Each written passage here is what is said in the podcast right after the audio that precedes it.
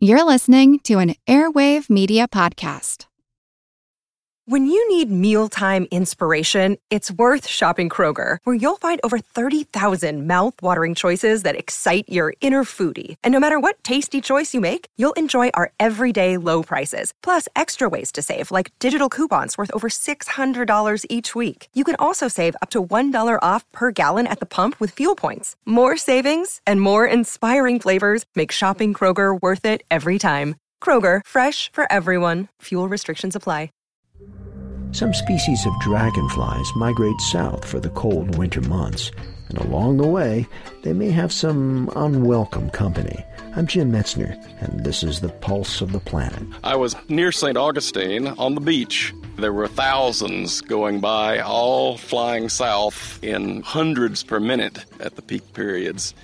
It was a really impressive, incredible sight. Mike May is an entomologist at Rutgers University. He says that when they migrate, dragonflies can hitch a ride on the prevailing winds. There does seem to be a fairly strong correlation with cold fronts during the fall migration when air masses are moving from north to south, and the dragonflies take advantage of the airflow to reduce the energy it takes to fly because they're flying with a following wind. The spring migrants also fly north using southerly flows of air to cut down the effort that it takes to fly that very long distance. But dragonflies aren't the only creatures who ride wind currents. We have noticed a correlation between raptor migration and dragonflies because many raptors also use cold and warm fronts to assist their migration.